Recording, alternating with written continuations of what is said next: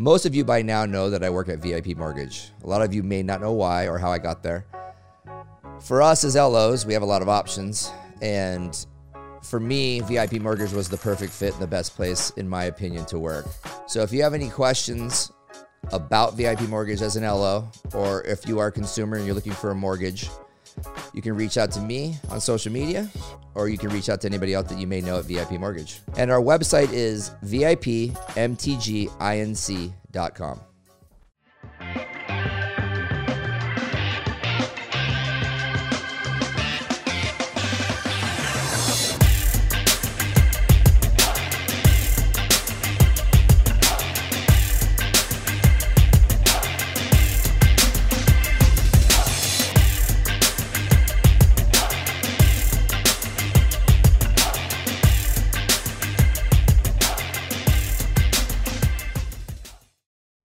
Welcome, everybody, to our next episode of Real Talk with Ryan Madrid.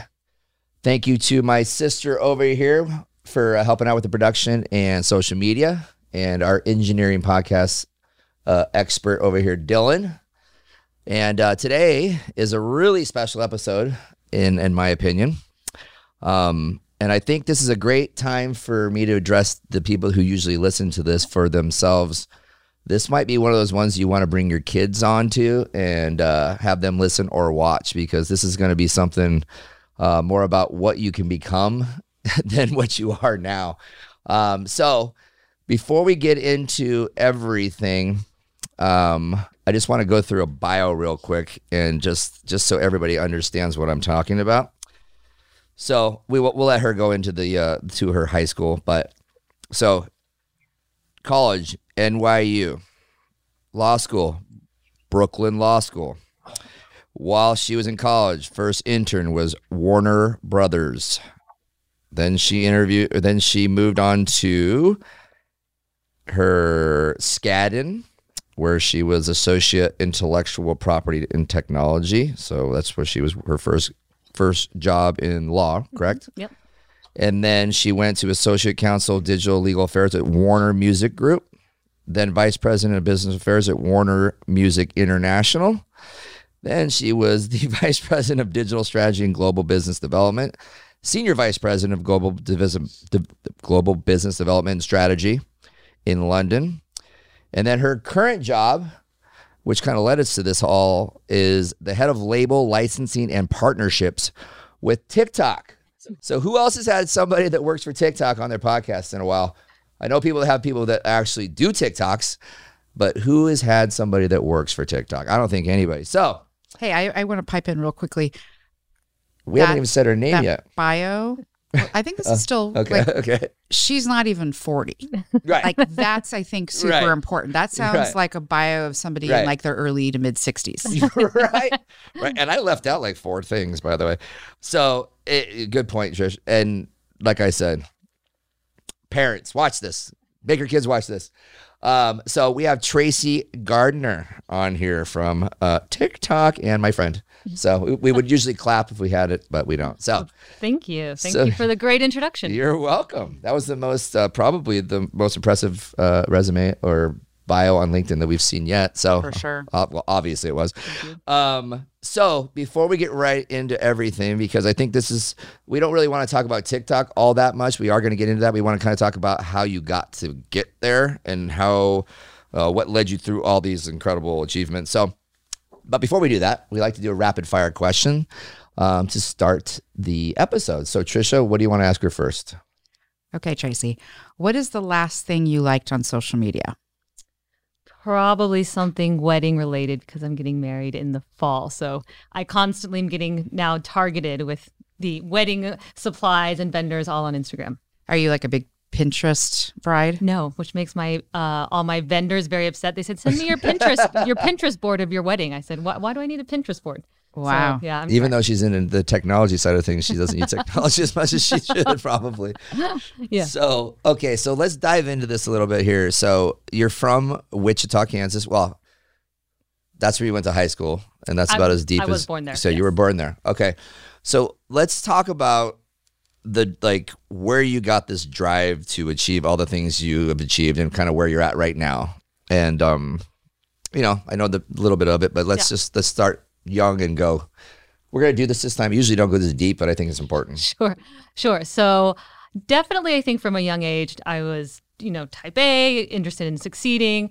I think even I remember actually selling mixtapes to the kids on my street when I was, you know, five or six, go on the radio, record a song, hope the DJ doesn't cut through at the end to to to mess it up. Uh, and I think really what it came from probably though was from my mom, who was very driven. She was born in Nicaragua, and she was working for a company at the time when uh, it was during the middle sort of of the civil war in Nicaragua. And she'd had my older sister, who's my half sister, there in Nicaragua. And the woman, which I think also was really inspiring to my mom, was that it was this woman running this business, this airplane parts business for private planes. Uh, asked my mother if she would be interested in coming to America to sort of look and see if she wanted a life there. And I think my mom, recognizing what a great opportunity it was, immediately said yes. The at the time though, because the country was concerned of people leaving and not coming back, you you had to have some sort of collateral there, and I, that was either money in some respect, uh, fifty thousand dollars, which you know back then was crazy for anyone, especially in Nicaragua, uh, or a family member. So she ended up leaving my older half sister there when she was th- just three years old and left her with her mom so that then she could come and take advantage of this you know amazing opportunity when her country's basically going through war and strife and she'd had brothers that were killed in the war so she came to America she, of course, loved it, met my dad, who was working at the same company. They hit it off. And so then after a few years, she went back to get my older sister. And then, uh, you know, they started a family. So I think my mom always has always been someone who has strive strive to do better and, and takes advantage of opportunities. And she definitely always pushed that on me. I remember her when I was young, her putting on the show, t- the talk show, you know, lifestyles of the rich and famous, and looking at where you know the, the, yacht you could one day own, or just other traveling. And she's also very, very wanting me to travel and be worldly, and so that was something that I think from an early age really stuck stuck with me, and even you know, like I said, putting me in pageants and and something was something that I think gave me a lot of drive and ambition and, and confidence. That's awesome. So you went to okay, so I know you because I have our well, your soon to be husband. He's one of my friends. Um, but he obviously was from Wichita as well, and he went to a, a, a, very private, you know, where a lot of kids that come from like affluent families go to, right? Um, he's the one that kind of told me the story that you know of, of your situation. Not that it was a bad situation, but so you go to this private school and and was it your mother that said, "Hey, we wanted we're going to spend our money and time and making sure that you're in the right school system?" And you know, and okay, it was it was definitely my mom. My my father had grown up in Wichita, and then th- he went to a high school reunion where he ran into a woman that he was classmates with, and her children were at collegiate, and she was raving about what a great school it was, and just for context, it went from preschool all the way up through high school through our senior year and just you know, the things that my mom was hearing. Then I went to go visit it, and it definitely, you know, was out of the realm of what they had ever imagined they would pay for schooling, uh, especially for a first grader. But luckily, the school did have a great scholarship program, which I tested into and we qualified for. And then they just sent all of my siblings, myself, my brother, and my younger sister from an early age all the way through high school. And I think, you know, being in like you said, I wasn't in a bad situation, but it's definitely a different situation from a lot of people that went to the school there.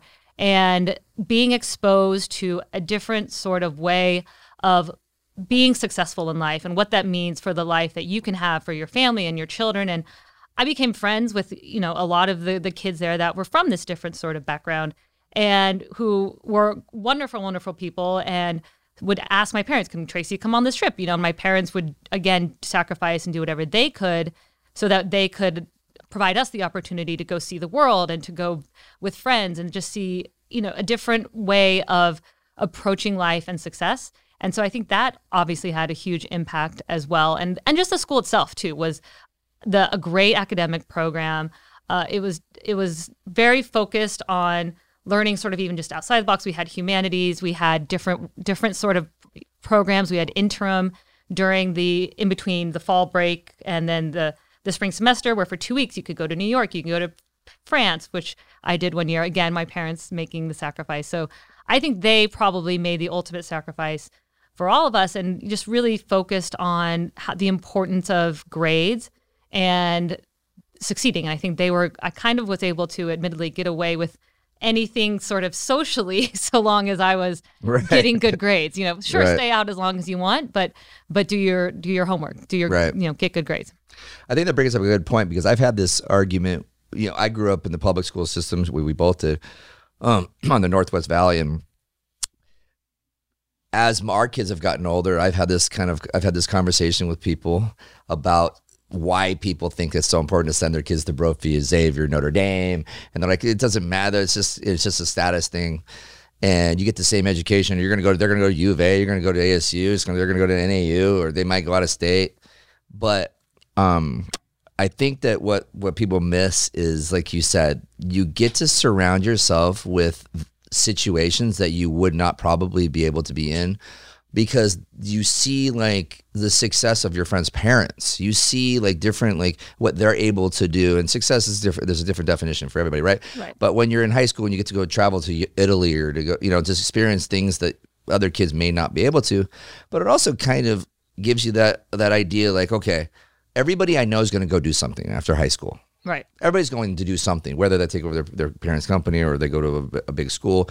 But the chances are those kids are going to probably go do or go to, they might have more opportunities. Right. Right. Right. And so that to me is like a big point that I think there's, there's a little bit of, I don't want to even say the word ignorance, but it's like they don't think that way that, okay, yeah, it's cost a lot of money. Yeah. Yeah. Was it really worth it? We're going to end up in the same college. Well, yeah. Your network becomes giant. Right. By and, the way. And the lens through which you view the world, I think, right? Are yep. you are you even caring about do you get to if you tra- get to travel to Italy or Africa if you don't even you've never been right. exposed to that, right? Right. Well, that's not care about intriguing to you if you've not been right. exposed to it. I think that's super important to say.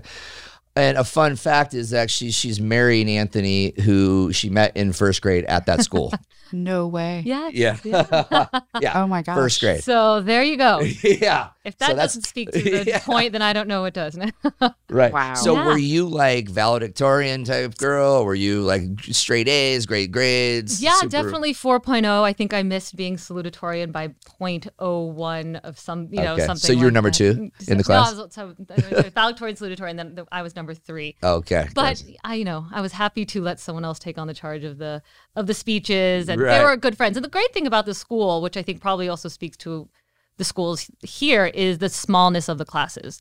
And to me, when people say that they went to some schools in the town that we grew up in that had 400 people in their senior class, it boggles my. That was more than we had in our whole high school. So yeah. I think it also breeds a closeness to the point of you know like Anthony's father being able to just reach out on Facebook and friend me and then right. kind of reintroduce us. So right. you remember people, you remember parents, you're close with your friends as parents. So Anthony's dad brokered the relationship. He did. yes, he brokered the relationship. He's yeah. gonna love that this is on here.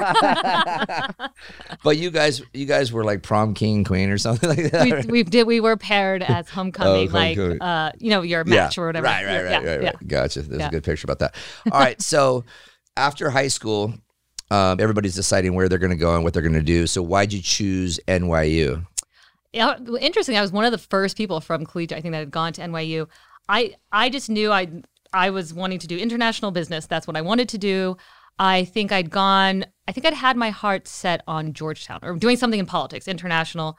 And I applied early. Georgetown got declined, but then I had also applied to New York because the the year before, again with collegiate, they offered those trips. So I went to New York and I loved the city and I loved the vibrantness of the city, but then also really what appealed to me was the idea of doing internships and getting real life exposure to work early on. Uh, the idea of I really I sat and I thought, what do people do that go to these smaller schools that are or state schools that are not saying they're not great schools and people don't get great educations and that there's a lot to do, football, sports, but in my mind, I thought, I thought, what do people do when they're not in class or studying? And I wanted to uh, get into the internships, get into the business world as quickly as I, I could. I think I've always probably been someone that's always wanted to grow up a little bit quicker than I should. So right. to me, that was very alluring. And then when I got waitlisted at Georgetown, I then got right into NYU and I said, great, I'm going there. So my parents came to visit with me for the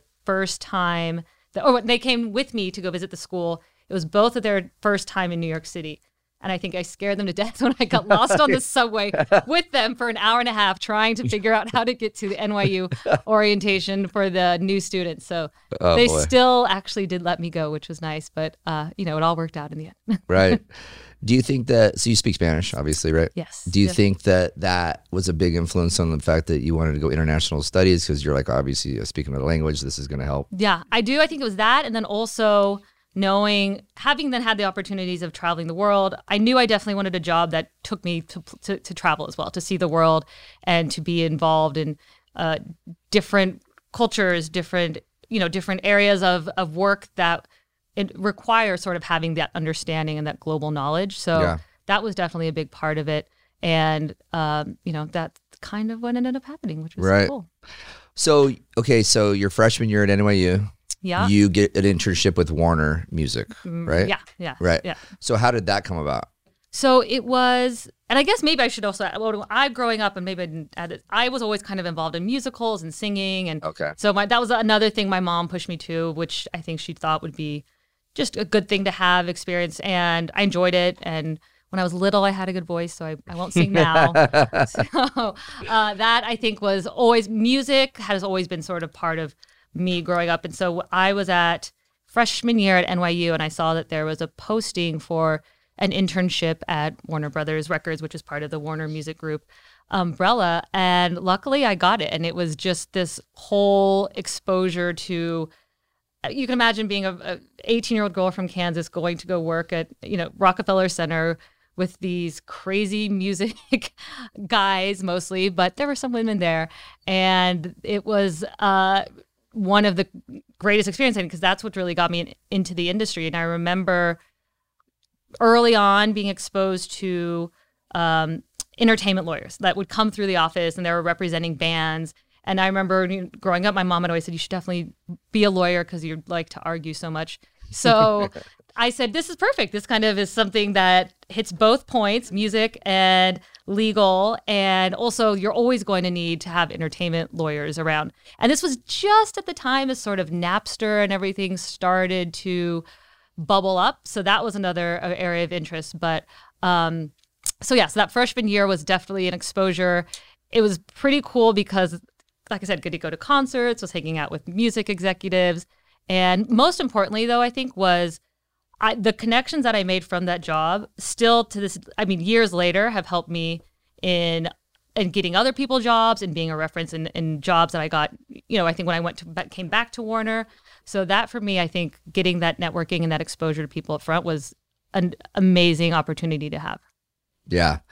No, and one of the things I think that you said to me before was while all your other friends were out drinking beer, you know, partying, going to bars, you were you had a job. You were you were an intern. You were working. So like your first initial thought was, well, I don't get to go hang out with my friends, but then you're like, oh, wait a second, I'm at Nobu tonight with a record exec, and I'm a freshman in college, and you know I'm learning about, I'm meeting all these people. Yeah. So like you really were experiencing like a whole nother element. So what you experienced even though you felt like you may have missed something, it was way better than than yeah. Everybody else is kind of what was going through that in your in your mind. yeah, least, right? yeah, yeah. So it was hard work, and it meant probably sacrificing one or trade off. I guess maybe is how you put it more in this in this respect. And uh, it like you said, I got to go to concerts and, and meet executives and go to nice dinners, and my friends were eating at the dorm. so, right. So, so you had off. to figure it out early. Yeah.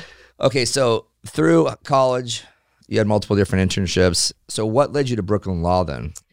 So I guess when I was in, uh, like I said, I, I always had stayed with interning with the record labels while I was at in at NYU in undergrad. So kind of different factors. Once, and then I went to work with an independent promoter, you know, who would promote the labels, content, or tracks to to radio stations. And then it kind of came full circle, and I came back and I was working as an intern in A and I think all throughout that, I just I think that early relationship with some of the entertainment lawyers and seeing what they do and how cool it is that they get to work with artists. And it seemed like it was also going to be just a profession that's always going to be around. Artists are going to be around and they need lawyers. So I right. thought that was cool. And then I wanted to go, I guess maybe also a common thing, I wanted to go to Brooklyn Law School A because of New York, well, technically Brooklyn, and B because they had a part-time program. So that that way, instead of taking three years, it would have taken it took me four. But I set up my schedule so that I would go to class two days a week, and then the other three days of the week I was working um, as an intern at an entertainment law firm that's known. It's Davis Shapiro Lewit is now what it's called. Um, so it's Fred Davis who started it, who's Clive Davis's son of. Oh know, wow! Yeah, so Jeez. so he was he was a very prominent lawyer, and so got to work with him. And, and you know, at the time, I think the label, I mean, the law firm represented everyone from you know Kanye to to Taylor Swift to uh, Britney Spears. So it was it was that, wow. that was you know Modest Mouse. It was they represent they were a big heavy hitter in the entertainment law world.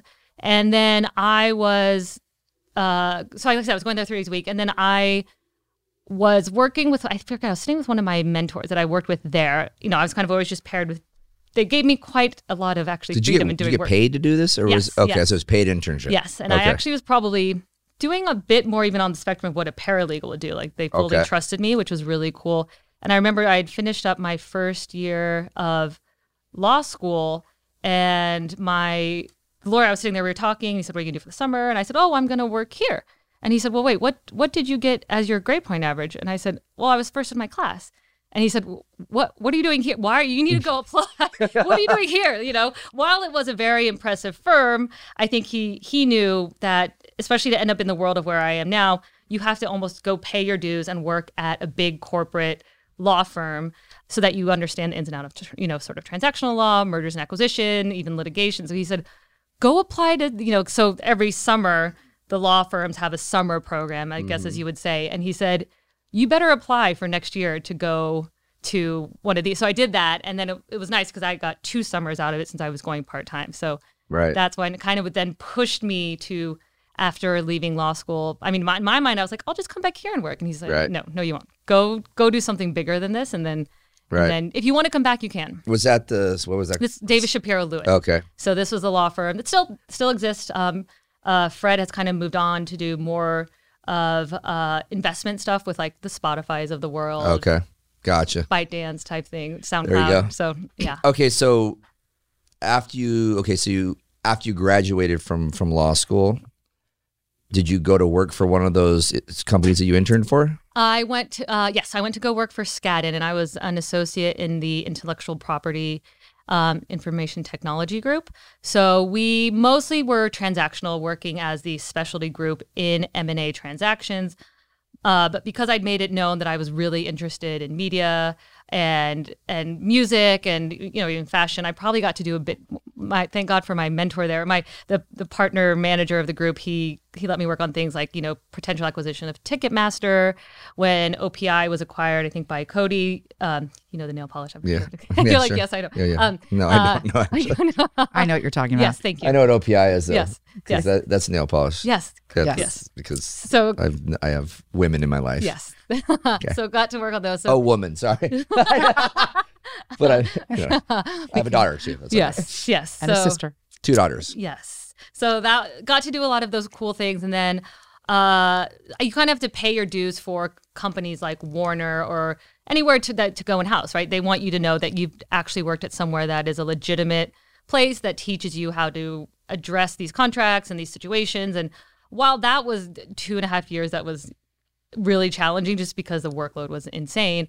I did learn quite a lot. And then that actually is what led me to my job at Warner because they the the law firms are happy to have their associates go elsewhere because then hopefully the law firm that associate hires the law firm as their outside counsel. So there's a job posting board within, you know, virtual board within Warner, I mean sorry, within Skadden, and a job went up saying looking for digital lawyer at a major record label and I immediately applied. I had about seven other of my fellow associates contact me and said, Have you seen this? This is exactly what you should be doing and what you, we know you want to do. So then they don't tell you the name of the employer until you actually inquire within Skadden. And I did. And they said, Well, we'll tell you who it is, but it's definitely going to sway you one way or the other if you want to actually apply. And they said, It's Warner Music. And I said, That's great. I had a great, you know, I had a great run there. I really enjoyed it. And so I got the job. Well, it, is this a good time to ask a, a little uh, another question to kind of do you realize how fast your like brain works y- yes yes like, i picked up on like, it yeah. i'm like oh geez. so um, i actually yeah, let's, let's, i had it's not it's not a rapid yeah. fire per se but there's something i i would like to ask you mm-hmm. sure so uh, now at this point in your life if you were to have a group of high school students, mm-hmm. you know, like you had an assembly, right? And it was like career day, what advice would you give them? Because when you brought up the fact that you have to pay your dues, I think that that's a very novel concept for many young people. Mm-hmm. I mean, mm-hmm. not to bash on, you know, millennials, but yes. you know, delayed gratification yes. is not necessarily something that you see yes. in the younger generation. So, any any advice? Yeah, I mean, and, even when I was interning, I was I was there until the last person was there, right? I'm I even though I had to only be there till five or six, I I made sure let me be here to help them in case they need help or you know i'm sure there's work around here i can do. And it actually was often in a lot of those moments where oh you're the last one in the office like you, you want to go grab dinner we can talk about this or you you know you want to help me with this? That's actually a really cool project. And i think you know showing up and being there and putting in that hard work you know goes so far. And if you're doing it people notice. And they're going to want you to do bigger things and they're going to be there when you need recommendations. And so i think the you know the paying of the dues and the delayed gratification is so real. And especially i've even been in positions where i've wanted to continue to develop further and further, quicker and quicker. And a mentor of mine said you know you know it's okay. It's just not your time. Just wait. You know you're you are overly ambitious which is great and you deserve it but there will be a time and a place when it's right. So just keep doing the hard work. Keep keep doing what you're doing and and it will come. And you know i think in, in some respects it has which is nice. Yeah. Good question trish. You're welcome. Um all right. So let's go from your job. So you first got so you got your job kind of technically back at warner even though you were just an intern. So that's your first job career now. Right. it's at at warner. What were you doing there? I was the lawyer on the deals with our digital platforms so spotify YouTube, Apple Music. You guys ever heard of those? Has anybody heard of those before? no. Yeah. Please explain. God, ugh, we're losers. Yeah. Uh, no. So that's that's super right. cool. So, so, you're right in like the heart of all that stuff. Just because I right. mean, Spotify was fairly new probably at that point. Right. So that was I think when I remember one of the first deals that came in. Spotify, you know, it had its music streaming platform that was live in Europe, and it was the first time that the labels had licensed an ad supported service. I think they were just getting over the Napster, you know, trying to shut down piracy. And I think um, that they allowed it to launch in Europe, but then when it came to the US, I think a bunch, I remember a bunch of the music executives said, no, there's no way we're allowing this to launch in the US. And I remember literally my first week there being like, what's going on? What's going on? Because I knew what Spotify was and I knew it was getting ready to come to the US. And so that was, that was pretty cool because then we finally did license it. And, you know, if you look at it now, it has totally changed the way of the music industry, which is something interesting that I remember doing an executive coaching or executive thing that we did at Warner. And one of the things that they said, you know, the thing that scares your company the most is the thing that you should be leaning into, right? Disruption is something that we shouldn't run from, but everyone does. And it's really, really hard to. And I think we we talked about that a lot. I think seeing that's an exact classic example of the the, the record labels trying to r- run away or to shut it down what was really going to be the biggest disruptor in their industry in 15 years. So yeah. that was so i started yeah so i was working on the deal. So we, the way we were set up was we had the digital lawyers and then the digital business development team which worked very very closely together. The lawyers were in the room. It wasn't necessarily like a that the bd team would go off finish the term sheet and then hand it over to the lawyer the lawyers were integrally involved with every single deal, which is what then made me want to move into business development. And it was, it's often, it's actually quite common to see it within the music industry just because uh, the lawyers are so involved with the deals that it's it's an easy transition to move over. Uh, the one thing that you know I'll admittedly don't have great at is those Excel modeling skills, but I, I let other people do that. yeah, there you go. yeah. So she's bad at one thing. Excel. Actually, Excel. that was that was one of the rapid fire questions. Oh, it's like, really? what is one thing you can't do? Yeah. she's like, I didn't say I couldn't do it. Yeah, no, no, no, True. I'm just not great at it. Go on. No, yeah, it, that would probably be the one thing that and but I can I can I can do it in my mind, and I can actually. I used to drive my analysts crazy because they would they'd we'd have something we're trying to project, and I'd say, I, I bet it's going to land at 100 million. And then they'd go spend like two days modeling. they were like, they, they land at 99 You must have been really popular with those analysts. Yeah, yeah. Raleigh, if you ever see this, I'm sorry. No. We're sending this to Raleigh. yeah, yeah. So um, so sorry, I'm interrupt again. Um, because just because you were just talking about Spotify. So was it April when Spotify and Apple podcasts really started a battle? Um, Yeah. That's been interesting. Ryan, you and I haven't even, even really talked about that with the paid uh, subscriptions. Right. Um, and Spotify is a lot of the big podcasts are now moving over at exclusively, right? I think Rogan led the way there. Right. Right. So, um, podcasting is Yeah. that something that I mean? Obviously, I know you're music focused, but No, but I think we are. I mean, it's it's something we talk about all the time, and I think it's definitely grown. It's growing. It's probably going slower than people thought, but also it's still, you know, it's growing faster than people thought, but still on a slow pace, right? I think it is faster, but at a still slow pace. And I think a lot of that has to do um, with them being very. Uh, 90% of them are in the English language, and there's not been Okay. a huge attempt Global. to try, right? Yeah. I mean, the rest of the world that wants to listen to podcast. Um, and I think it's now starting. I think people, or a lot of the podcast companies, or podcasters are starting to find like different niche that actually is working. I think at fir- first it used to just be, you know, sort of, if I look at it from the music perspective, I think it's taken them a while to figure out, you know, is it that interesting to listen every single time to someone talk about the, the the making of an album? Like yes but only so far. So then then we need to get into maybe we just have the artist on there talking about cooking. You know i think it's it's moving into sort of tangential life things but i mean it is a, i can say that i've started to listen to podcasts a lot more i think as i as i walk our dog and i think and I don't know if that's just been because also just with COVID, you know, there's so much time that you have on your hands to sort of do other things. And I think part of it and could be that for me, I haven't seen a ton of great new released music because people haven't been in the studios during COVID. Like Right. hon- honestly, release schedules have kind of de- got, de- declined a bit. And for me, I'm like, oh, I haven't been introduced into anything great. I'll look at podcasts. And I think a lot of people during the pandemic have started to do that. So, which is what has led to, I think, growing faster than we thought. That's a good I'm going to chime in on this one uh, too. It's I've found that I was like listening to podcasts like crazy, and the same sort of things been happening w- to me, and that's why I think it's so important for us to have different people from different industries doing cool stuff, because I'm having more time, more I'm having more of a difficult time finding more content on podcasts that I'm even interested in listening to. Like I'm, Same. it's like, dude, we can only talk about so much or this you know it's like even the famous people that have you know famous people that have other famous people on it's like okay Yeah. I, i'm kind of bored with that i've seen every single freaking joe rogan podcast you know Yep. i'm going to see him friday night uh, by the way you Oh. are. yeah and but it's just like i don't know i, I- think there's there's but i started watching like different ones i started watching um I am athlete, which I think is a really good one. They have like a, like talk a lot about mental health issues, and they're like former football players that talk about all kinds of things, but they, they don't talk about football, Yeah. really, right? Um, but anyways, moving It'll, moving on. it'll Moving. be interesting to see where the Spotify and Apple.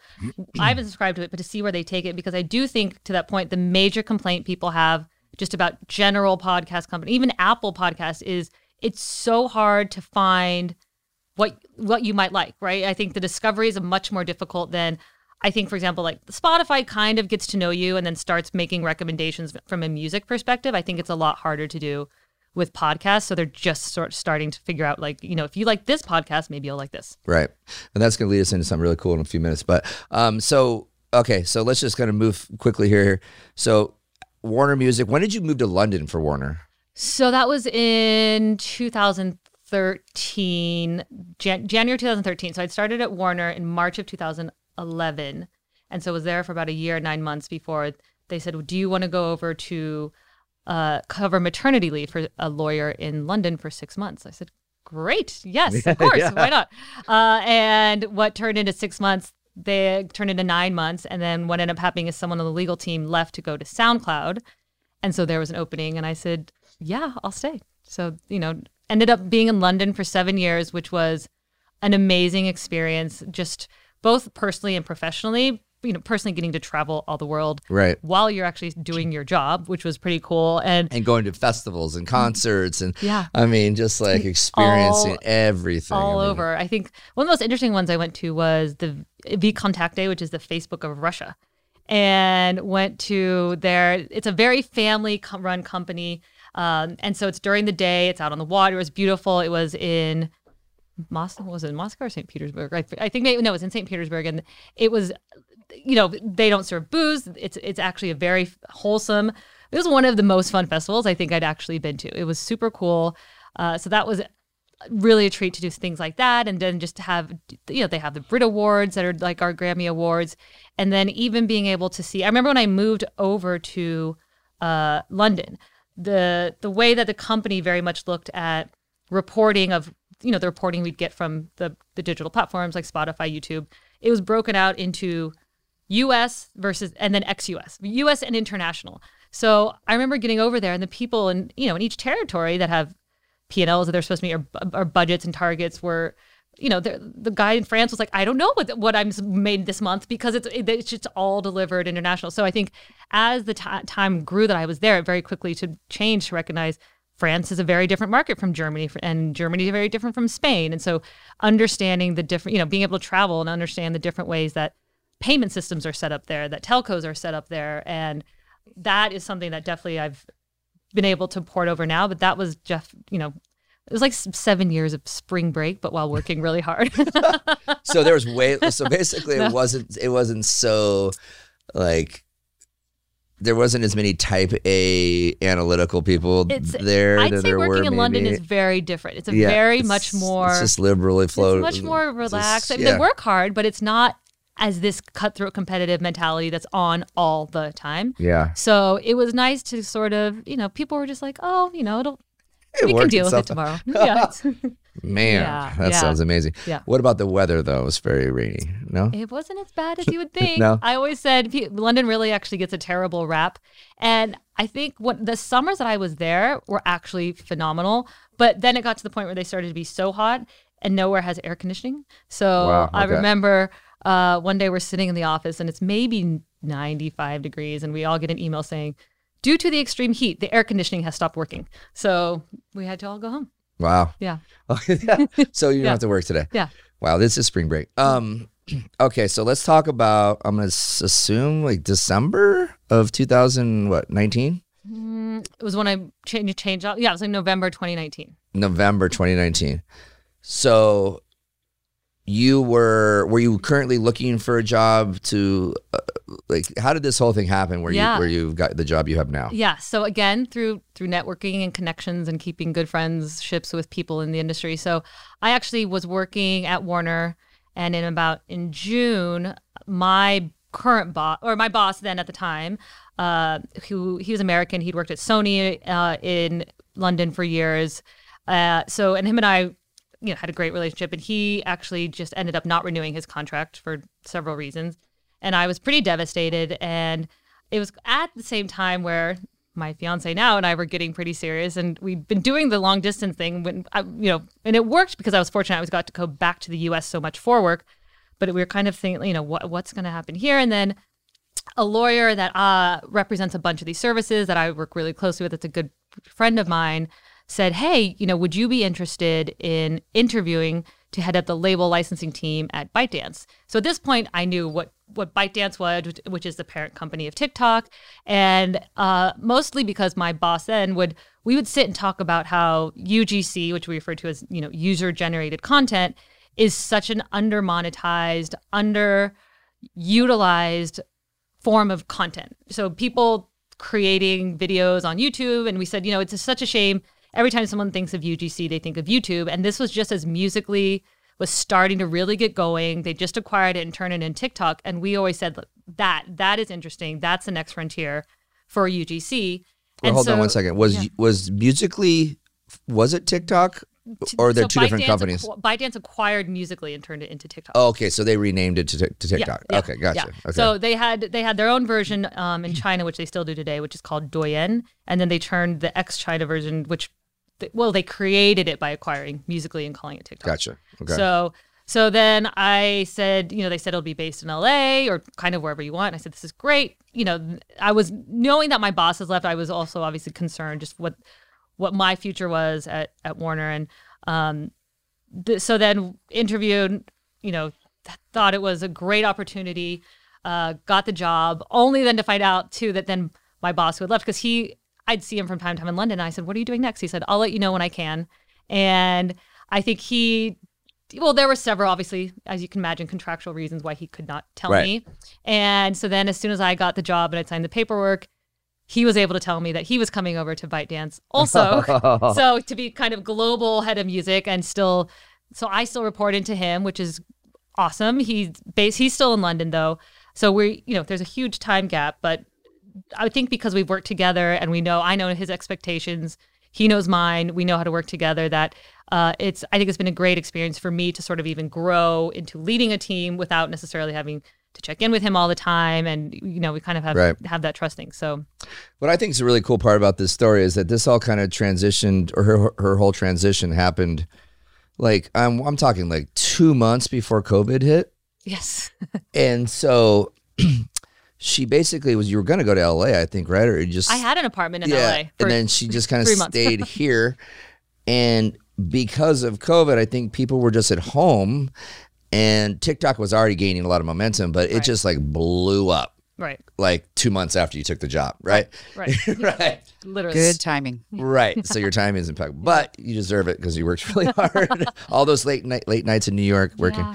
Um, so how did that affect? So you take this job and all of a sudden like like you were busy and then it just did it get crazy busy? Yeah, yeah. I think, you know, it's unfortunate that COVID happened. And I think all things considered, we'd rather not have happened and just, you know, had a normal growth. But it, it what happened happened. And we were excited to be the place where people could go to connect with each other. But then also, I think the thing that draws people to TikTok so much is the authenticity. And I think that's what people were craving so much at a time when you're home, you're struggling, you know, you it was nice to see not nice to see other people struggling, but nice to connect with people in an authentic way. And I think that's one thing that was really important to the artists that are on the platform now, that they feel like they can be themselves.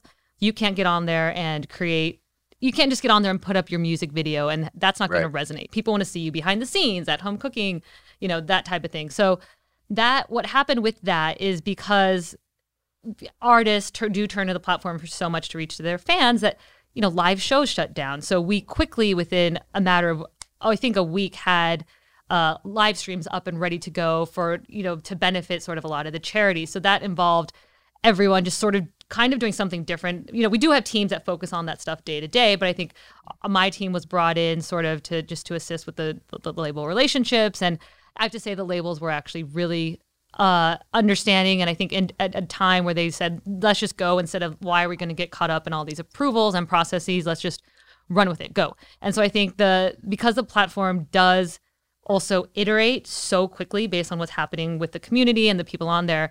I feel like every single day there was a new thing to focus on, and then they, they turned that into sort of what just different sort of programs. So I remember they did something for kids that were missing prom, and then you know they had like Dillon Francis like DJing live, and then they had Oh, just wow, different things that. that. yeah they there were a lot of things that they did that they did you know, Smart.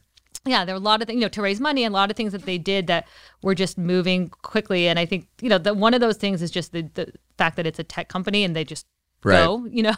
Um, but so d- let me back up here. This is my ignorance of TikTok. I think what I was, I think I knew it as Musical.ly because of Sloan, my my youngest daughter. Yeah. She was using it for when she was younger, but so I kind of thought it was a kids thing, right? And then all of a sudden, it's not.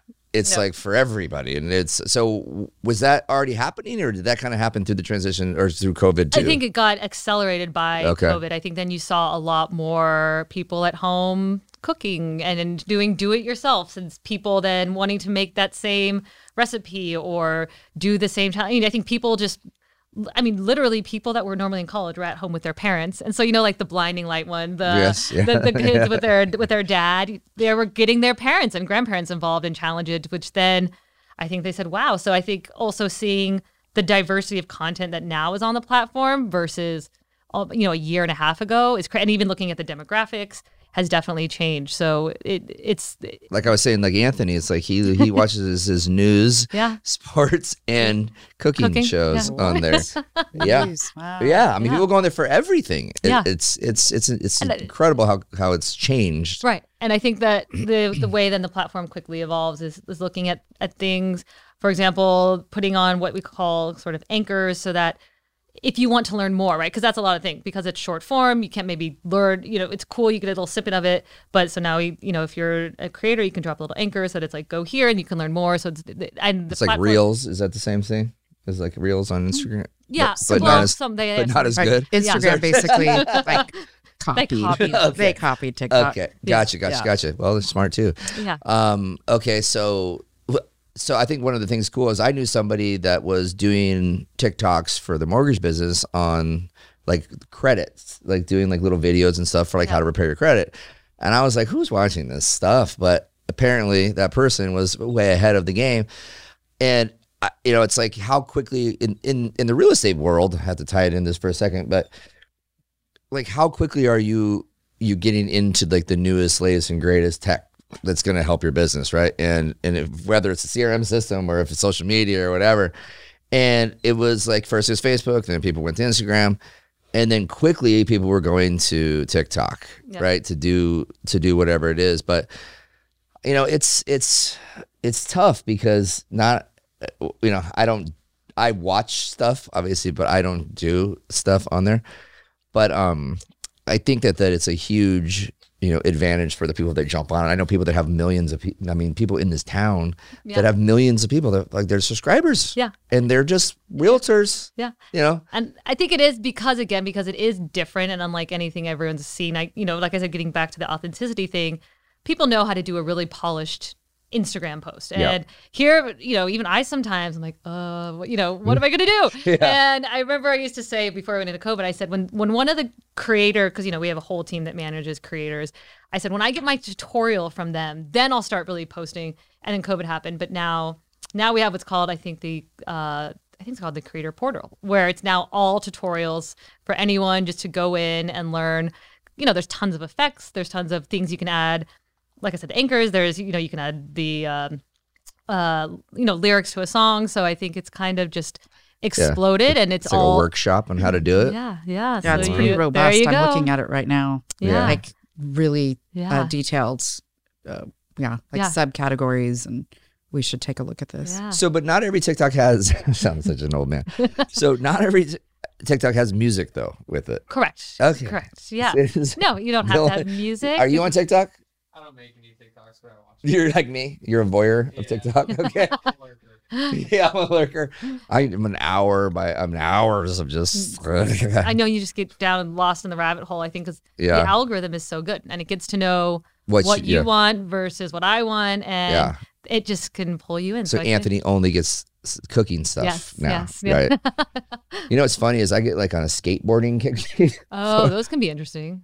Oh man, there's I could do that forever. It's but it, guess what happens? All of a sudden, wait, there's all these, and it just it Yeah. just keeps going and going and going. Yes. Um, so, well, Trish, you want to ask another question before we uh, wrap it up? Sure. Um, name one thing you learned the hard way.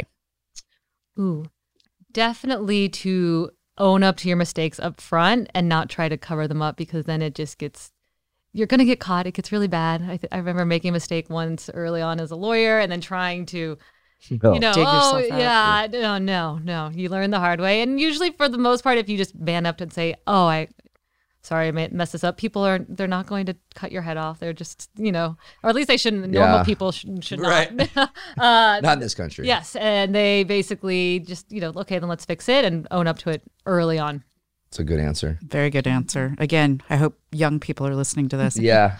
I do have one question. It's we didn't discuss it prior to, so hopefully it's okay. Um, so we have a a childhood friend whose son has blown up on TikTok. I um my kids before before him would always talk about like this Sway House and you know all the TikTok collectives Oh, yeah. and so forth. Yeah. Um, so what from a corporate standpoint, what do you guys think about all these like creators that have formed these alliances and are now like just exploding? Yeah. And, and two part question: How do they make money?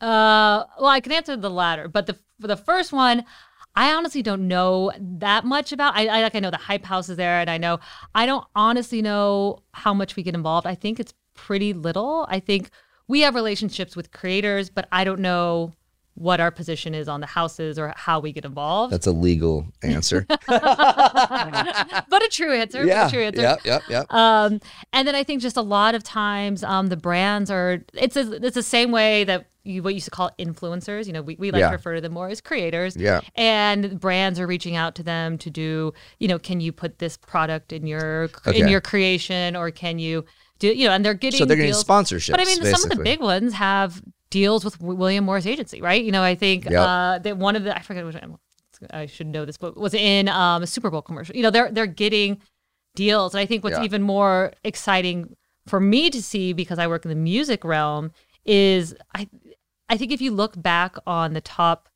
uh let's say 100 tracks of last year, I think like 99 of them broke on TikTok and of those, you know, there were a lot of creators that had never been heard of or artists Yeah. that had never been heard of that were uh, discovered and signed by the labels and most of these now have actually recording deals and it's crazy to even think there was one um, I forget his name, but I don't know if you saw the whole sea shanties phenomenon. This was more in the UK, but I'm talking like old. He's not Dylan, Dylan gets it. like when seamen were on the boats and they would sing like songs. There was some kid that just went. He was singing on um, TikTok these old school, and I think he was Irish or Scottish, so he had this great accent that went with it. I think within a week, Universal Music signed him. A genre that you would never ever have even thought would have been huge. Right. So they, uh, so that's for me is more exciting to see that we're offering a place where people who otherwise might not be discovered are being discovered, are making a living, and that's how Right. their, you know, that's where their story started. So it's it's it's talented people that have that they have an opportunity to show their talents, right? But it's like there's also this like negative connotation to people like don't really earn like their celebrity status, right? Oh, they just did a dance, da da da da. But like this is where I I don't agree with that. I feel like if if somebody found a way to do something that they enjoyed and make money at it and however far they want to take it and become famous or not that's their right to do so and i think it's awesome and so all the parents out there that are bitching and complaining that the kids doing tiktok all the time or whatever yeah, maybe again watch the Yeah. video you never know what's going to take off. you could be the the person who actually does the licensing or you could be a tiktoker you know either way you Anything go can go viral. but getting back to uh, just, I should just say to wrap this up. You know, thank you again for coming. I think it's super inspiring. I didn't know a lot of the stories behind everything. I knew obviously what you had done, but like it's incredibly impressive. And I know you guys both agree. Yeah. I mean, it's it's it's insane. So Anthony, you're a lucky fella. Um, and uh, yeah, please, everybody out there that we always say like and subscribe or and go to our our Instagram and to our Facebook and and eventually your TikTok And page. we're gonna I have a TikTok. I- we're gonna go ahead and create one after this podcast. I have a personal one. Um, but beyond that, like I think this is a really, really important and good episode to watch. And so everybody who usually does watch these, please watch them, share them to your friends, and have your kids watch them. If you want to inspire your children to do something, you know, like oh, I got to need to work a little bit harder today. Well, guess what potentially could happen, right? Because the people that work the hardest and stay the latest and get there the earliest, usually the ones that end up succeeding in life, no matter if it's sports or business or whatever. Yeah, it's not wrong? always the smartest. It's the hardest workers. You happen to be both, Right. but you know, um, Yep. people who are willing to work their asses off many times far exceed the you know the brilliant guy who's just sitting in the corner Exactly. hanging out. yeah. So everybody, please go to Real Talk with Ryan Madrid on YouTube, like and subscribe. Go to Instagram, Real Talk with Ryan Madrid, and Facebook, Real Talk with Ryan Madrid, And LinkedIn. soon and LinkedIn. Now we're doing more on LinkedIn, and uh, soon TikTok as well. Uh, thank you again, Trisha, for helping me over here and with the production and social media. Dylan, again, our engineering, our podcast engineer. We came up with that one a couple weeks ago because I was trying to figure out. and He was like, he does all the production engineer. He does like all the stuff back there. Um, that makes this look pretty. Um, and then thank you to VIP Mortgage for allowing us to do this in this beautiful office that we are building out as our podcast office or space, whatever you want to call it. Um, so again, thank you, Tracy, so much for coming on. My pleasure. Um, anything else we need to say before we wrap it up? I think that does do it. All right. So go check us out. Thanks again, everybody. Bye. Thank you. Bye. Real Talk is brought to you by sGrow, the letter S, grow. Disorganization and constant communication are huge problems in the real estate journey. And it's an issue that I think most real estate agents, well, at least some real estate agents, uh, struggle with in their CRM systems. There's a lot of options out there, and a lot of people have different ones. And when I'm speaking with the agents that are that we work with, or that are our referral partners, the big hurdle is the actual creation of the templates and actually creating the the automation that goes out for milestones. So sGrow kind of takes all that away. So everything's pre-written for you. You have multiple choices to to go from, um, to choose from. I'm sorry. So if you're looking for a CRM system that is super easy to use and will eliminate a lot of the confusion and the heavy lifting up front, go to sgrow.com. S, the letter S, grow.com.